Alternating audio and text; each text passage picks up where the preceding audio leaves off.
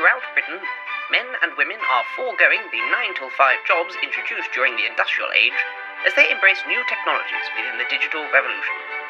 And these two chaps are here to help. Welcome to the Powerful Nonsense Podcast, the show about mindfulness and entrepreneurship in the digital economy, with your hosts, Wayne Ingram and Jem Yildiz. Hello, everybody. Welcome back to the Powerful Nonsense podcast. I hope you're getting ready for Christmas. You're all having a good time rushing around doing your Christmas shopping. Um, as you'll probably notice, this week we're without Wayne Ingram, who's actually busy off being an actor. So, um, congratulations, Wayne. And um, I look forward to coming and seeing your show, which is The Christmas Carol at the Trinity Theatre. For anybody who's who's around in London or close by, who can actually come down. So this week, um, because obviously Wayne's away, we couldn't do a discussion by myself. That would just be a bit weird. So we actually got um, Junior Ogunyemi, the writer of How to Be a Student Entrepreneur. This is a really, really long podcast, actually the longest one we've done so far. So I thought it'll probably be best to kind of split this one up. So I'm going to do it as a two-parter. I'm actually off to um, New York tomorrow, so I thought I want to get this out before I go. So when I get back, I can get the second part of this um, episode out. So I hope you enjoy it, and um, obviously, hopefully, Wayne will be back on the next one. We'll see how it goes, but um, I hope you enjoy it. There's, he, he literally, Junior put so much knowledge out there. I mean, he, we, we discussed the book, How to Be a Student Entrepreneur, but there's so many extra points in there. I love what he talks about how his family really um, sort of influenced him to become an entrepreneur and some of the wisdom that they passed down to him, and how important it is really just have people around you or kind of constantly supporting your entrepreneurial dreams. So here's Junior, and I hope you enjoy the episode.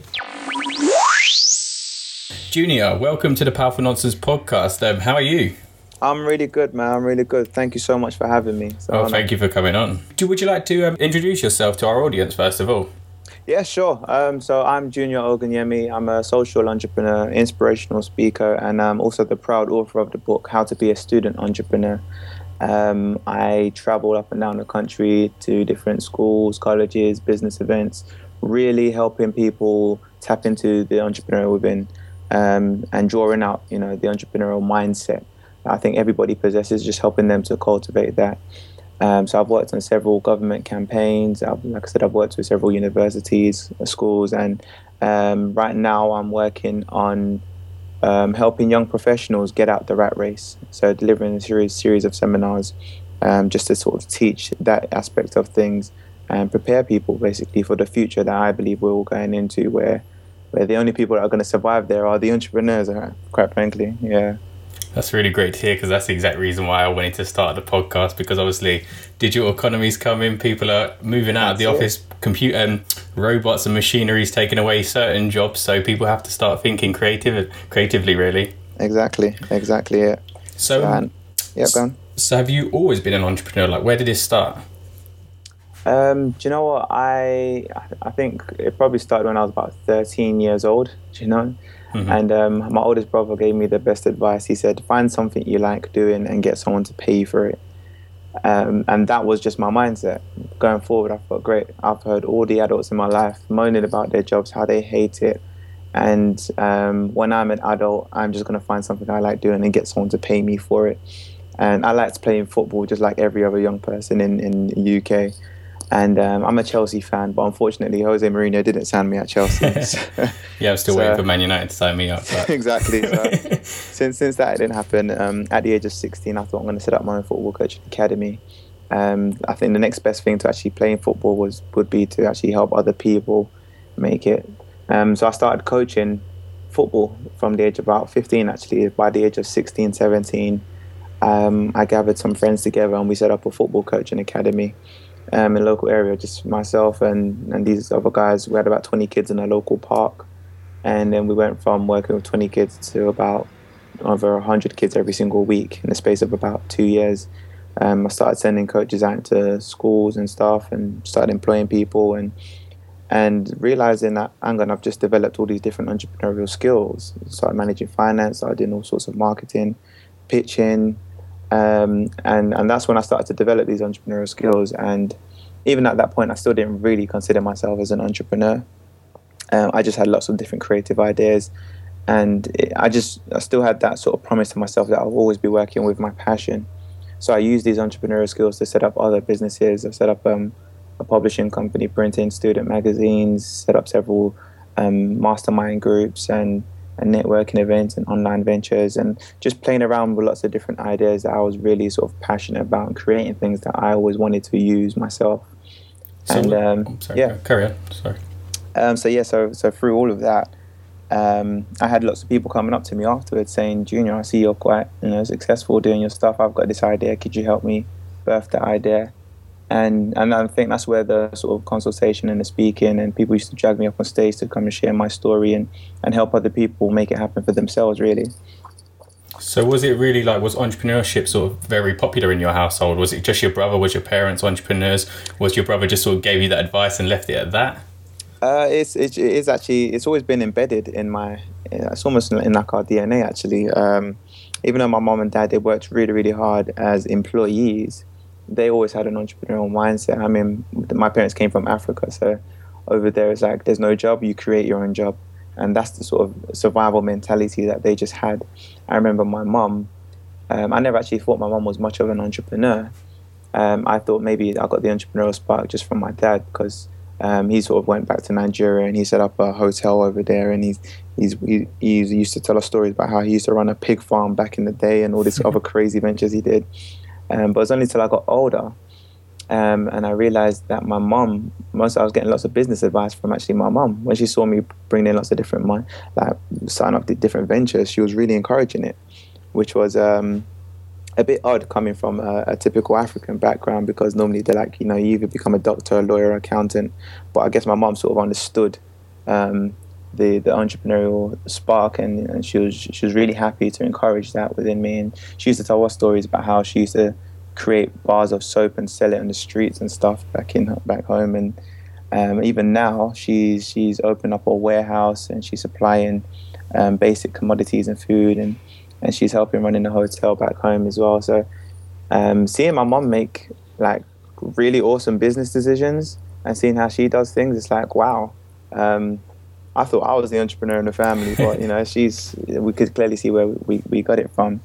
And um, I think it's sort of been quite contagious. Uh, my, my oldest brother, he was the first one to sort of jump into it, and I quickly followed suit. But then um, since then, my sister's also set up, um, which is po- something that's possibly the, the biggest natural hair brand in the UK. Um, and my other brother, he's gone into sort of, uh, he was an investment banker, now he's gone into sort of consultancy. So he's self employed as well. So it's like we we've all just sort of taken the leap um, just by being inspired by each other.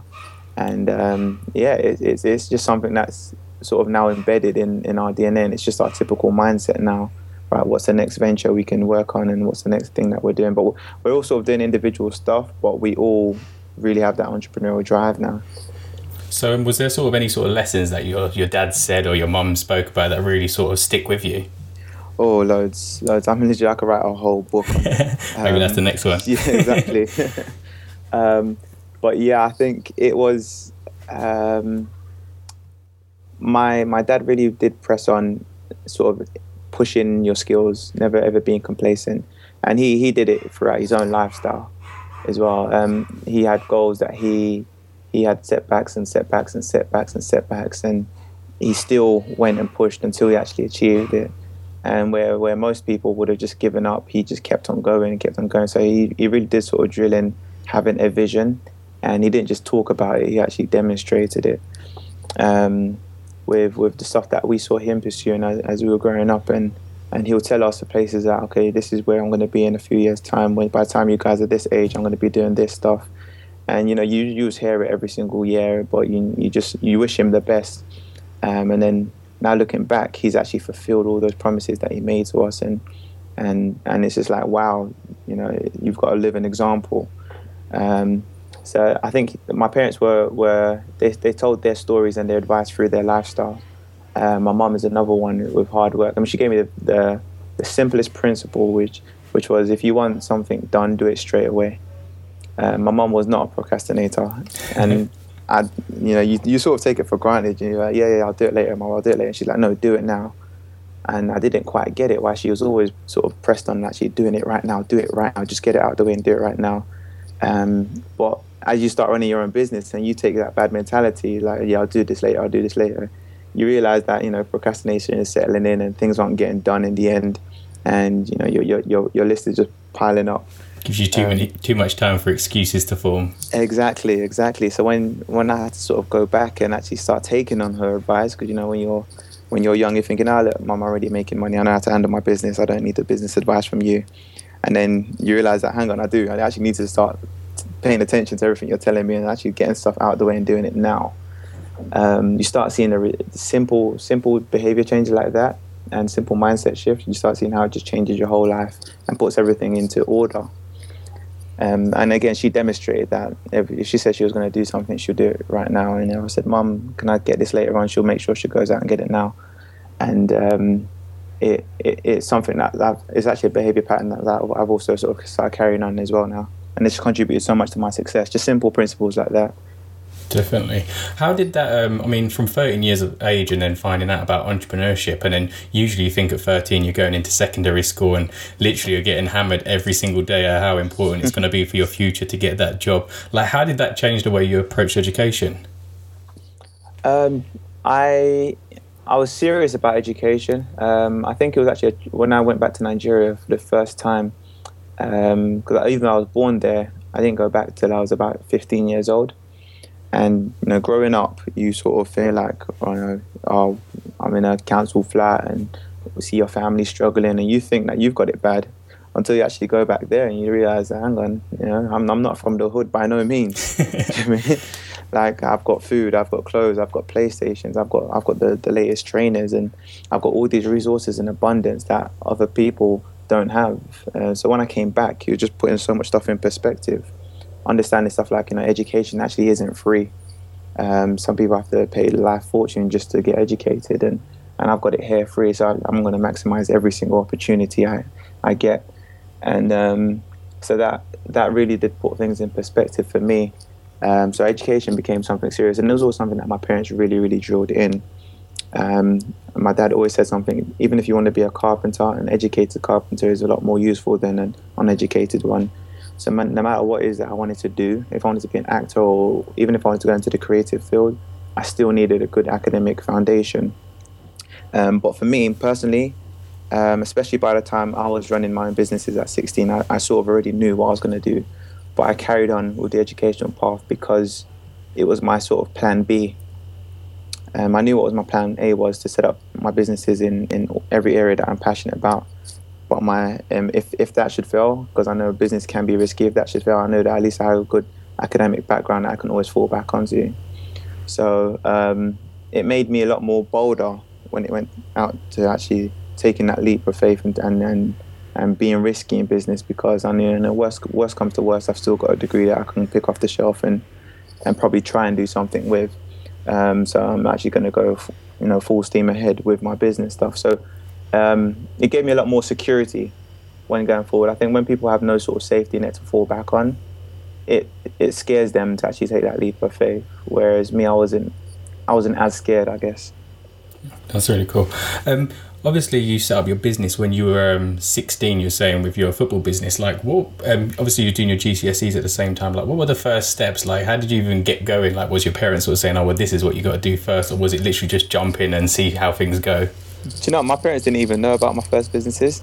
Um, they were they literally they just sort of left me to my own device. They knew that i was in my bedroom cooking up something. Um, they just sort of started seeing these packages coming to the house and stuff and just thought all right junior's up to something. But we don't really know um, and it was like that with sort of several little ventures that I was just playing around with. My mom would just walk in and she'll see a pile of money on the floor. And she's thinking, all right, I know he didn't rob a bank, so I'll just let him carry on with his business. So, what were um, these little ventures? Um, so, for example, one of them was um, I created a, well, I was, I was actually asked to create a yearbook for my college. Um, but we didn't, we only had about two weeks left, and I literally, we had no money. Um, so I thought I'm going to borrow my brother's camera, camcorder, and I'm going to walk around the college and start filming everybody goodbye messages and stuff like that. And um, I put that into like a instead of a yearbook, a, DVD, which I paid someone fifty pounds to edit. And um, on the prom night, while everyone was in in the main hall dancing and stuff, I was outside set over a little stand selling DVDs of of you know goodbye messages and um, in about space about three hours, I probably made about over three hundred and fifty pounds wow. just selling those DVDs that I duplicated. Um, and you know these, these are just sort of little quirky ventures and you know the typical stuff like buying a packet of sweets and and selling it on the table in the classrooms and stuff uh, it was it was actually really good um, timing because it was about the time when sort of Jamie Oliver sort of banned all sweets and and, and Coke and Fanta and all these fizzy drinks from schools. But obviously, there's still demand there. So you so. was ready to switch up your business model exactly. to apples and bananas. uh, so I was seizing opportunities while the demand was there and, and supply was short. Um, so all these different sort of business ventures that I just had in mind I was playing around with. But the real sort of the proper one was the football coaching academy. And um, literally, I just got started with, um, had no money or anything like that, but I did have some friends who were qualified football coaches. So I went to them and I said, listen, um, I've got this idea. Would you come and work with me for three months for free? I can't pay you, but I promise afterwards I'll, I'll give you the money back. Um, for some reason, they said yes. and then um, I had uh, another guy who had lots of football equipment, and I said, "Can I borrow your football equipment on a, on a Sunday morning for two hours, and I'll give it back to you?" Um, and he said, "Yeah, as well." And once I had the equipment, I had the kids there who were ready to learn, and, and I had the coaches. Just started being resourceful and making money from that, um, and then paid back my debts and started making more and more money, and and just growing the business from there. So it was, it was really just sort of being being resourceful at the time. Um, and I was just doing it on weekends because obviously I was at school during Monday to Friday. Uh, so still Saturday and Sundays we were doing the coaching and the weekends. And you know, parents used to see us in the local park and they used to walk by and think, "Right, this is really good. Can my son join?" Um, I'm like, "Yeah, there's a membership fee," and we just started growing from there. Literally, we had no money for marketing; it was just through word of mouth. People were going back to their schools and telling their friends about it, and um, it, it, it just became really popular in the local area and started to grow and grow and grow. Where do you think you got? I mean, a lot of people have like ideas and stuff, but it seemed like you you kind of spotted these little ventures in school, and everyone kind of knows the guy who was selling sweets at school. But why do you mm. think like um, you had something different? I mean, in your book, I think you mentioned about sort of um, converting ideas into action, and how you seem to just see an idea and then you that's it. The next step is change it and kind of let's give give it a go. Um, why do you think people haven't got that, and, and where do you think you got that from, or what made you? Is it is that just something inside your DNA, like you say? I think it's something I, I did have to sort of cultivate. Um, it, as much as I'd probably had, you know, good ideas, that was it. But I, I did still need mentors and people to sort of point it in the right direction, and I did have to learn the hard way at times. Um, so one thing that I was really, really good at was following up in other people's footsteps and um, shadowing people and, and, and trying to tap into other people's mindsets. Um, I realized at a very young age, if I'm doing what everybody else is doing, I'm probably doing the wrong thing.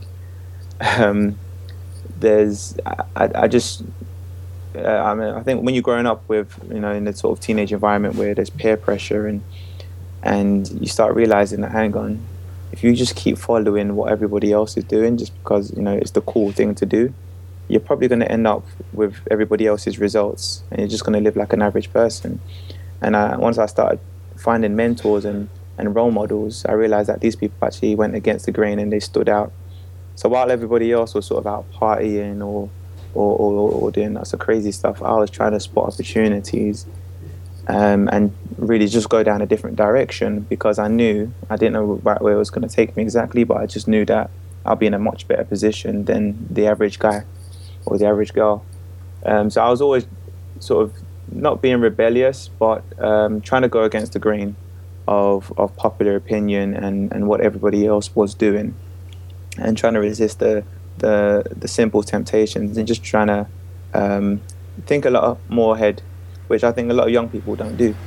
Um, they're all sort of living for now and living for the moment without sort of preparing for, for the future. I, when I was waking up in 2006, I was already thinking about 2014. so uh, my mindset was always where, where, where am I going to be in the future? What am I preparing myself for? And and just for following the people who went against the grain and, and tapping into their mindset. I mean, you, um, I saw from your when I did some research on you that you studied like psychology at A level. How how much of that actually kind of helped you to see how people work and why people work in certain ways, and or have you always just had a real interest in why? I mean, to spot that okay, if I carry on doing what everyone else is doing, I'm going to go get the same results. Like I wasn't thinking about that at 16. I was probably the guy going out partying. Do you know what? Psychology played a, a huge part. I was always um, fascinated with human behavior, um, just observing people uh, and why certain people are successful and other people aren't, and why certain people make certain decisions. Um, number one, I wanted it to. I think that whole fascination with trying to control people at that time. That's why was, that's what attracted me to psychology, trying to tap into people's mindset and see how people think. Um, but then I realized it was actually more than that. It was actually more stuff that I could actually apply to myself. Um, and realizing that right, these are how successful people think. This is how unsuccessful people think. I clearly want to be successful in the future. What can I start doing, and how can I start tapping into um, the successful mindset? Um, so psychology has played a huge part in understanding that, and and just basically understanding human behavior. I mean, that's even another reason why I actually took up economics as well, because that's just sort of how people behave with money, how people respond when, when taxes go up and stuff like that. So just understanding how humans behave, I thought it would really help me, number one, understand myself. So then I won't just fall victim to, to you know, what what the the people controlling the mindsets are doing. I'd actually know how to control my own mindset and um, it, it's, it's even now the, one of the most fascinating things is understanding companies' marketing methods and how they really sort of get consumers to behave in certain ways. You know, you see it with stuff like Black Friday, how 20% sales and just the whole marketing of it, it makes everybody act like lunatics for, for a day, and they'll never act like that in any other day of the year. And just sort of understanding the psychology of business. Um, I always wanted to be the person controlling that so I can control it for myself for starters, and then also influence other people to really create a better life for themselves as they can understand how they work as well. But I needed to understand how people work first. So you was um, kind of already get you was already preparing to sort of tap out the matrix at about seventeen. Yeah, exactly. And I think when I was doing the football coaching, I realized not a lot of these kids are going to be the next David Beckham, to be honest. But what could I leave them with that they could sort of take onto any other career path and and with the whole sports psychology field, that is very very sort of powerful. You know, tapping into the the athletic mindset and how you sort of push past barriers and start learning stuff like goal setting and teamwork and and with that personal development. Um, I think as a coach, I had to be responsible for all these young people and, and, and their emotions when they lost and their, their attitude when they were succeeding. And we had the kids who were literally probably the next Cristiano Ronaldo's, but they already thought they were all that. So you have to sort of find ways to challenge them and, and keep getting the best out of people um, from a sports psychologist perspective, which really helps me in, in business coaching as well. Um, understanding that different people have different personalities, but how do you get the best out of somebody um, by finding what incentives really drive people? What were some of the really key lessons you um, took from that first venture, the football academy? the biggest one was the difference between being an entrepreneur and being someone that's enterprising. I I initially set up the whole business around me um, and my schedule. If I was at uni or was out, if I was at college on the weekdays, then I would set up the business on the weekends. And um, I knew the days that I had off, so that was the days where I do all my emails and, and clients really come became sort of accustomed to to my schedule, which is one of the beautiful things about um, being you know, working for yourself, you can create your own schedule and you can create the whole business around your lifestyle. Um, but then the problem comes if, if your lifestyle changes, now your business has to change. Um, mm. So I realized that for, for the business to grow, I needed to really get out of the business. I was actually hindering, even though I set up the business, I was actually hindering the business's growth because you know, you have the dream in your mind and you think, okay, one day I'm going to be sipping on a cocktail in the Bahamas, relaxing after I do all this hard work and my business is a success. The problem is I couldn't do that because my business was a success and the business was I literally was the business. I was the marketing director, the sales director, the operations director, the coffee boy, everything. So the more you kind of start struggling with that sort of superhero syndrome where you feel the need to be doing everything. Because I know I've exactly. been str- I've been struggling with that myself recently because I know I do a lot of video production stuff, and then I was going to New York this week, and mm. then two jobs come up, and you're like, well, I'm not here to film, and I'm not here to edit, so. It. So it's, it's like you know you you set up the business for a particular purpose, you know, maybe to be sitting on that on that island and, and, and relaxing. But because the business is successful, you realize that you're you're working harder and harder and harder. So you never actually you actually get further away from that that end goal of why you set up the business. And um, you, I think, understanding that you have to build systems and not build it all around yourself. So start bringing in people in because me as a person, I've only got 24 hours a day, and that means my business can only operate for 24 hours a day. Whereas if I bring in someone else, then all of a sudden we've tapped into 48 hours in one day, and someone else 72 hours, and so on and so on. Um, and I've always, I've only got a certain amount of strength. I've only got a certain amount of skills. Bringing in more people to build the vision and building the vision around the system rather than around the actual entrepreneur um, that's when you become a real entrepreneur. And when would you say is the right time to sort of bring people in? Because obviously people be like, yeah, I'd love to kind of get somebody else in to help me with this part, but maybe I haven't got the cash flow yet. And so, mm. when have you sort of over time sort of got experience now? But okay, when's the right time? Or should you just go straight in, get the person so that you can get things up and running even quicker? Because it's a bit of a catch twenty two. You know, if you had yeah. someone trying to make you sales, be paying someone, then you make more sales, but then you're like, well, I haven't got the money yet to hire that person. So exactly. Um, in a nutshell, I'd say once you've got the systems tested, um, once you've once you've got the systems tested, so you could you know, start off doing it yourself, but always have it in your end goal that by this date, someone's I'm gonna replace myself. Basically, I'm gonna fire myself and hire somebody else and other people to, to, to manage the systems. But you can't get people in on something that isn't tested. Otherwise, they're just to be frustrated because you're telling them, right, read this script, but the sales script doesn't actually work. Or you're telling them to make these sales calls, but you know the leads are, are rubbish. So once you've actually got your systems in place yourself, um, you get out. So basically, the my every time I'm working on a new startup, my mentality is I'm just creating a prototype. I'm not trying to create the complete business and grow the business. Um, I just want to create a prototype and create a template so that I can have other people and hire other people to actually then run it and I could start working on the business rather than spending 24 hours a day inside the business and, and ticking everything over. Um, so I think that once you've sort of done all your testing, straight away the next thing you should do is look to sort of fire yourself and get people in to actually run it. Cool. I want to jump straight into something you said in the book because I think this is crazy. You saw a man make four hundred thousand pound in seven minutes. What yes. did that do to your world? Well, that just sort of absolutely opened my my sort of horizon and and start thinking a lot bigger.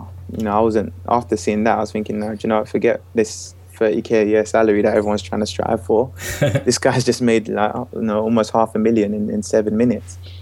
Um, so I mean, just having experiences like that and exposing yourself to to those type of people, it really does help you dream a lot bigger and I think that's what separates um, sort of small entrepreneurs with big entrepreneurs is that they just dream bigger. They don't actually work harder. They just literally try to dream a little bit bigger.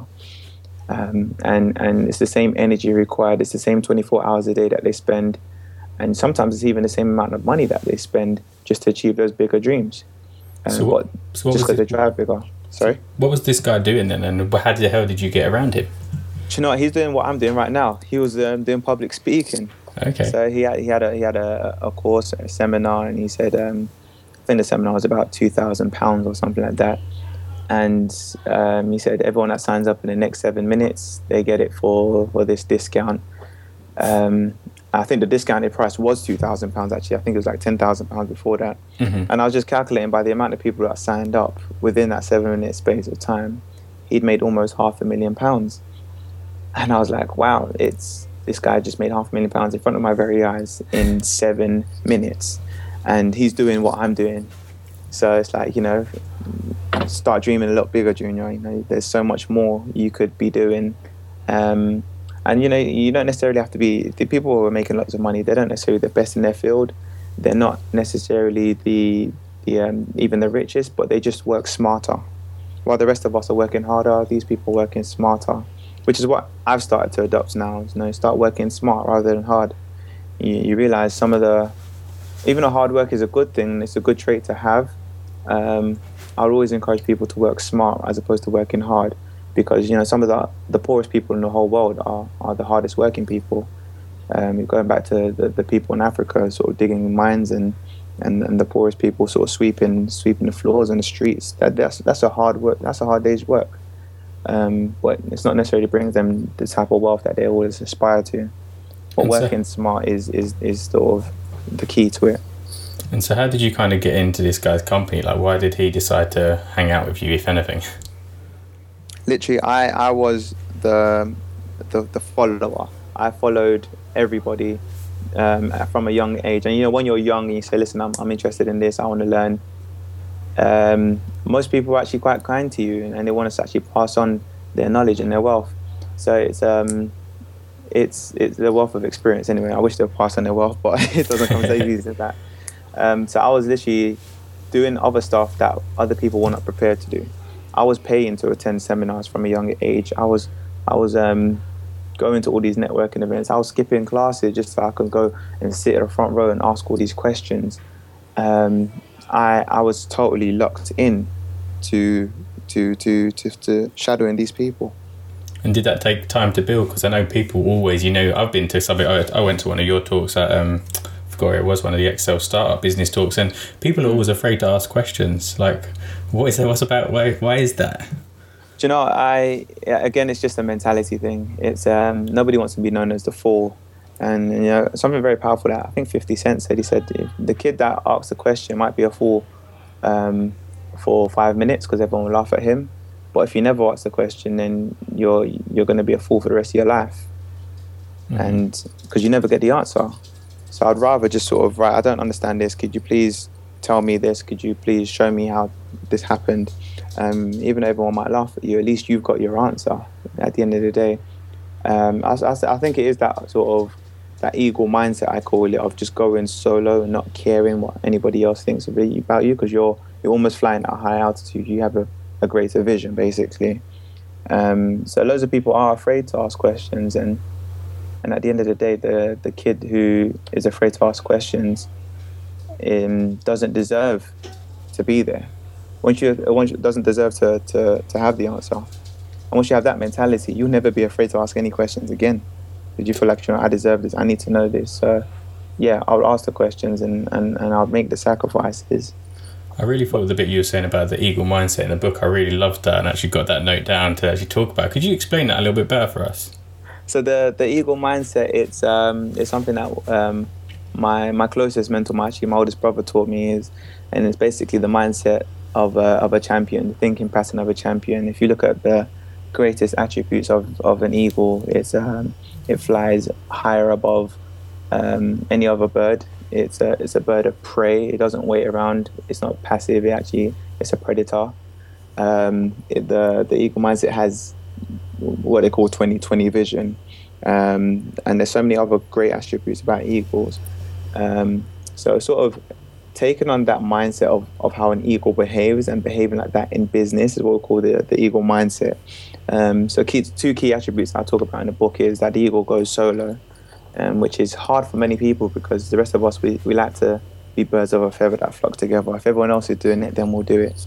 And, and it goes back to, to what I was saying when I was younger, I always wanted to go against the grain because everyone else was doing something. I did, but if, if everyone else was flying west, I want to go fly south or, or something, just just to have a different perspective and and um, fly a lot higher than everyone else, just to have a different uh, bird's eye view to seeing how everyone behaves and seeing what I need to do. Um, and another thing is the the eagle flies smart. It doesn't fly hard. Um, where all the other birds are flapping, you, you very rarely see an eagle flap. An eagle actually waits for winds to come. It waits on the mountain tops to, to all the winds start coming, and then it, it literally glides off the power of the winds. Um, so when a storm hits, the eagle can fly above the storm because it's using all the power to fly over the storm, while other birds will be destroyed in a storm. So it's just sort of seeing how the eagle perceives things and seeing how the eagle, number one, works smart rather than working hard. And the eagle just has um, operates at a higher altitude and, and goes solo and start seeing things from a different perspective. And if, if you sort of take those attributes into life and start applying it practically, right, start working smart rather than hard and start seeing things from a different perspective, not just following the crowd and following all the other birds, um, you'll start to see things and, and differently. You start to um, seize opportunities that other people can't, and you'll, you'll end up in places where other people won't be, and you'll start doing things other people can't do. And it's just a whole sort of transformation metaphor, developing that eagle mindset. I think it's really strong. I love it. Thank you. Um, another thing you spoke about in the book, and I don't know whether this is the same guy that made the 400k, or is it um, your experience with Action Jackson? You said something about how he, um, I think he was a, he's a talk a speaker as well, and you got around him and you kind of wanted to learn from him. And there was a whole story about um, how you got stuck giving out leaflets at one point. Could you sort of talk about that story? Yes, um, it's now that I, I love that because um, yeah, he was putting on a seminar, and I said, yeah, I'll be more than happy to help out. And um, so he, he, he said he sent me out to actually go and hand out some leaflets. And I thought, okay, great, I'm gonna be handing out leaflets in the street. It's not the most glamorous thing I thought, um, but then I was just there and getting. It was almost like you know you feel sorry for the big issue people when you see people just w- walking past them. But I was just handing out these these, these uh, leaflets. Hey, would you come to the seminar? Would you come to the seminar? And I'm telling you, I got hundreds and hundreds and hundreds of rejections, mm-hmm. and you you just sort of feel like right you get fed up, but you've got you start taking it personally. And and I went back to him. I was like, "This isn't working," and he kept on sending me back out there. And I'm like, "It's not working. It's not working. It's, it's just breaking you down." It's, just, literally it was just breaking my morale. And I'm, I'm, I'm like, I'm young. I shouldn't be doing this. I'm, this isn't this isn't good for me psychologically. um, until he he gave me the secret. He's like, "What you're developing, you're developing that thick skin of rejection. You're going to get lots of rejection out there." Um, I know you're going to get a lot of rejection. And I'm like, wait, what do you mean you send me out there knowing full well that this isn't going to work? You've just been wasting all my time. He's like, listen, I'm developing that thick skin in you, and and um, I want you to, to to adopt this mindset, which was the the SW mindset. Some will, some won't. So what? So some will like it, some won't like it. So what? Some will take the leaflet, some won't take the leaflet. So what? And and the key thing about it is the last SW, which is someone's waiting someone's waiting to to read your book. Someone's waiting to hear your business. Someone's waiting to accept you. Someone's waiting for you to walk through that door and say you're the person we've been looking to hire. So just having that mentality um, i didn't take it it didn't affect me as much making sales calls in my business or, or, or trying to tell people about my idea. I knew some people would, would be up for it. Some people will enroll in the vision. Some won't enroll in the vision. So what? I knew that i was working at greater purpose because i was trying to serve somebody out there who was waiting it's funny actually because when I was about 16, I think my first job I applied for was um, doing like door to door sales. Mm. And so I was like, for one week, I did like door to door. Like each day, they'd have like a new product that you'd have to just knock door to door trying to sell to people and then I, I, gave up after about I think like four or five days because I guess I didn't really have that person to say no that was part of the process. You were meant to get failed so many yeah. times. But after a week I was just like this cannot be this cannot be life. Like yeah yeah. Can this be real? No one told me that okay this was part of a learning experience. When I look back I'm like oh actually that that's why I actually had that down there that SW method. I wish someone had told me that and sort of said that to me because then you'd be much more confident going back and say yeah well yeah. it's just yeah. a numbers game at the end of the day. It's about being equipped. And and this is all part of the the entrepreneurial mindset that I teach. Um, most people go out there and say, "Yeah, I'm going to set up a business, and my first business is going to be very successful and it's going to take over the whole world." And but chances are it actually doesn't. Your very first business, um, it's actually 90% chance that it's going to fail. Um, they say, according to statistics, it's not until you get to your 13th business that you actually then make it hit the jackpot. But how many people actually stick at it till the 13th business?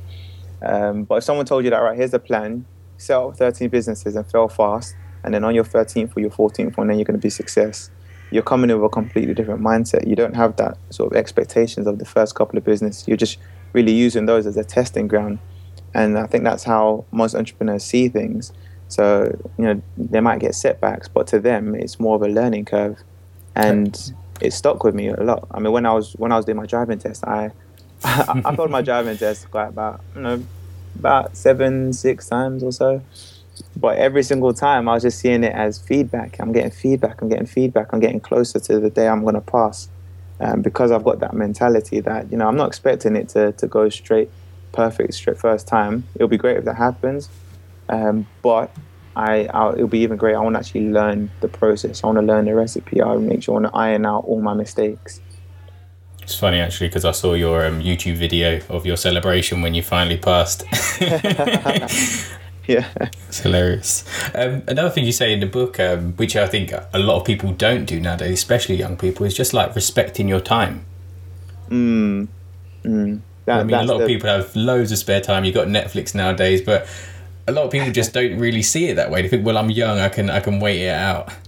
So no, I did. I I put a monetary value on every hour, and uh, when you do that, and every year I increase that value. I think one year it's probably five pounds. Now it's probably about almost forty pounds. So if if um if I'm if I'm spending an hour doing something, it better be worth at least forty pounds or equivalent or more. Um, because I'm exchanging. Because you have to understand, you might not have money to start up a business, but you do have the greatest resource, which is time. And we all get 24 hours of time every single day. Um, so that if you haven't got money, you could actually be putting time towards building an asset. If you haven't got money to buy an asset, um, so your time has to be very, very valuable. Which is why I'd rather spend money to save time because um, money I could keep making money over and over again, but time, um, unless someone can invent a time machine, I'm never going to get that back. so it's actually the richest commodity. It's more than water. It's more than than oil. It's more than anything. Time is is so valuable because time is what produces everything else. It's what you exchange for all that wealth. Um, so now, you know, if I'm having a, a conversation with someone, I want to make sure it's a valuable conversation. If I'm having meetings, I want to make sure it's a valuable meeting. Um, I always ask people to send me agendas before any meeting. Um, if, if someone's pitching to me, I, I, do this thing where, listen, you have 10 minutes. Not to be rude to them, but you know, if you can't get your idea out in 10 minutes, then you probably need to go back and work on it and then come back later on. Otherwise, it, it's going to sort of stretch and it's just going to be long-winded. Um, I hate having meetings about a meeting about a meeting. I, I just want to sort of get right down and start sinking my teeth. And if we're going to make something happen, let's make it happen. But it's just sort of finding that respect for your time because it is the greatest sort of commodity that you'll you'll ever get, and you'll never once you spend it, you're never going to get it back. Um, so really, seeing time as an investment. Everything I'm doing with my time, it has to be an investment for something else. Um, I think when people start adopting that mentality and start actually putting a value in, it It could be you know even if you're putting twenty pounds um, an hour of your time, if you start putting a monetary value on your time, you start realizing that um, okay, me going to the shops and spending three hours in Sainsbury's or something, picking up groceries, it's almost sixty pounds worth of time. Um, I could just pay someone else to go and do that for me while I'm spending um, time building an asset or building a business or doing something that's more worthwhile. Uh, so yeah, I mean, there's a saying, there's a quote that rich people spend money so they can save time, poor people spend time so they can save money. So, what would you say about like people who are kind of because in a way you're saying you put uh, like a price on your time, but then a lot of people get kind of stuck trading time for money, and that might just be hey a part time job which is just a minimum wage. Like also people say, well that's a bad trap to get caught in where you're literally is it, or are you just trying to say then in that sense just up how much you feel you're worth for that hour? Um, you know, it's um, make no apology about it. It is a terrible trap to get caught in. Um, it is a bad trap, but obviously I understand people have to work. Work serves a purpose, which is why I I've sort of set up the seminars to teach people how to get out of the rat race, um, which is exchanging your time for money. Um, so if if if you and, and no matter what level you're at, even if you're working part time job and whatnot, sometimes the lower your your income is probably easier to get out of the rat race, and people don't actually really understand that um, because most most of the time your your living standard is quite low anyway. Um, so I help people set up passive income so that they don't have to exchange their time. And if you could set up a passive income generator that would supplement the amount of income that you're you're making from exchanging your time for, i.e., on your job, then you never really have to work your your job. You've just got all the time in the world to keep building more assets, building more assets like businesses. Um, I think it's it's it's probably the worst transaction you can make to exchange your time for for money. And if you look at the the mega rich, they never do that. They take other people's time, the employees, and they even use other people's money, investors. This is what entrepreneurs do. They get employees and they get investors' money and, and employees' time, and then that's when they start building their wealth. Um, so it, I think really it's it's it's actually a mindset shift for most people. Um, we're never ever taught that in school. We're never taught to manage our time like this in school. In fact, we're taught and trained to to develop skills so you can sell your skills and your time for money. Um, whereas the new school of thinking is develop skills and exchange your ideas for money so you have more time. Definitely. Um, so, for example, say without giving away the secret sauce, if someone comes to you and they're kind of working minimum wage and they're like, okay, I'll come to your seminar, like, what sort of um, passive or side sort of um, entrepreneurship gig would you sort of, or could you give an example of something that they start on the side, or what's sort of like the easiest? Is there some sort of easy way that people can get going on the side? Yeah, I think sort of setting up like a, a membership platform is is very good because um, there's three key things about membership platforms. Number one is the uh, predictable cash flow because people are paying you every single month, um, so you know sort of how to budget. Um, or and also apart from the sort of cash flow, it's got usually got good profit margins, and um, it's usually a good return on investment because you're you're working. If you are putting your time to it, you're working on something that you you love. It could be a um, setting up a I don't know if, if you're if you teach Spanish, it could be Spanish classes, and have a membership platform for that. If you teach music, it could be sort of music classes. If you teach sports, it could be a sports class, basketball, and all sorts of fitness class that you could just set up. Even if you had 20 members paying 30 pounds a month, that that's almost you know probably more than some property investors get from rental um, that you're making every single month. And all you're doing is is what you you love. Um, I don't really encourage people to. I don't know. Typically, most people think, "Oh, let me start a network marketing venture or, or get into Mhm. something like that." MLM and stuff like that. Yeah, but the I think the problem with that and the reason people don't get the level of success that they were once sort of sold onto is because they're not actually doing what they like. Um, some people are really passionate about the, the MLM, but most people are just doing it because they think it's it's, it's an easy cash cash earner. But I think whatever you're putting your time to, your passion will be tested. Well, my, my little sister got that lesson recently because she signed up to um, this MLM thing, and then she's like, "Yeah, yeah, yeah, I'm gonna be like making this much money. I'm meeting people who are making Yeah. this much money," and I'm like, "Okay, now you have to put in the hard work," and that's the bit where they, people just have to like, they're like, "Oh." Well, actually, Yeah. I'll try and get someone else to do the hard work for me, and then it just kind of falls flat, and I haven't heard anything Yeah. more from it anyway. It, it, it never works, and I think that's just a lesson in life. Mhm. Um, your your passion, you're never actually going to put as much work in someone who's passionate about it. So I try to encourage people rather than saying, right, here's a box standard thing that you can just sort of get into and, and make money. If you're going to be putting your time towards something, put it towards something that you're sort of passionate about. So I help people create businesses around what they're passionate about, um, around what they like doing. Um, if if if that's what they want to do, um, some some people don't actually want to work around their passion. Some people's passion don't actually bring in much money.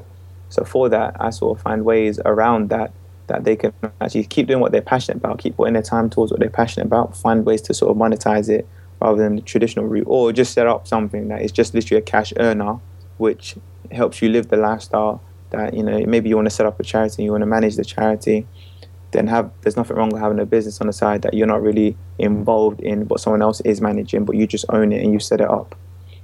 That's bringing you the income to, to help you live your lifestyle and travel or do whatever you want. And by these membership sites, you mean like an online where people sort of scale, sell their skills or whatever? I mean, because I, I know, like, especially I've been looking into all these sort of membership sites where maybe if you're somebody who, say, does video editing or something like that, you could teach it as a course and you sell that course online. Is that what you're talking about? Yeah, that, that's one way, um, but even offline as well. Um, I think yeah, even though we live in a digital age, um, let's not take for granted the things that can't be sold um, online, like like you know, like the fitness classes. Um, people still go to the gym every single day because you can't really go to the gym online, or they have, even though they have these sort of home home programs and stuff like um, Insanity workout. Mhm. Um, there's there's still sort of a need for people to connect in, in local environments. And obviously, if you're working locally, your marketing is usually a lot a lot lower because it's just sort of word of mouth locally. And, and sometimes you might not need thousands of people to make that level of income that you want. It might just be a couple, uh, 50 or 60 members that you need. Um, but to make it really, really scalable, you'd either have to franchise that or go online. Um, so yeah, so there is on- online methods and there's offline methods. Um, but you know, the membership thing is is just one example. There's there's there's so many there's products that people can launch and, and just keep releasing if you're if you if you're sort of, if you have skills in that area. Um, there's there's advice that people can give as sort of a consultant. Um, so there's lots of simple ways and opportunities basically. So I just in my courses and seminars I highlight different opportunities that are available to people that they probably didn't even think of, Mhm. and I let people pick what what fits their need, what fits their vision, and what what could bring in the level of income that they need. Because at the end of the day, it goes back to that whole thing: work around what you're passionate about, which is the same reason why you want to leave your job because you're not passionate about it anymore. So that's all you're getting this week. If you've enjoyed what Junior's had to speak about so far and you want to hear much more of him, then make sure you tune in for ne- the next episode, which should be out in a week's time on Friday. And um, yeah, have a great week and speak to you soon.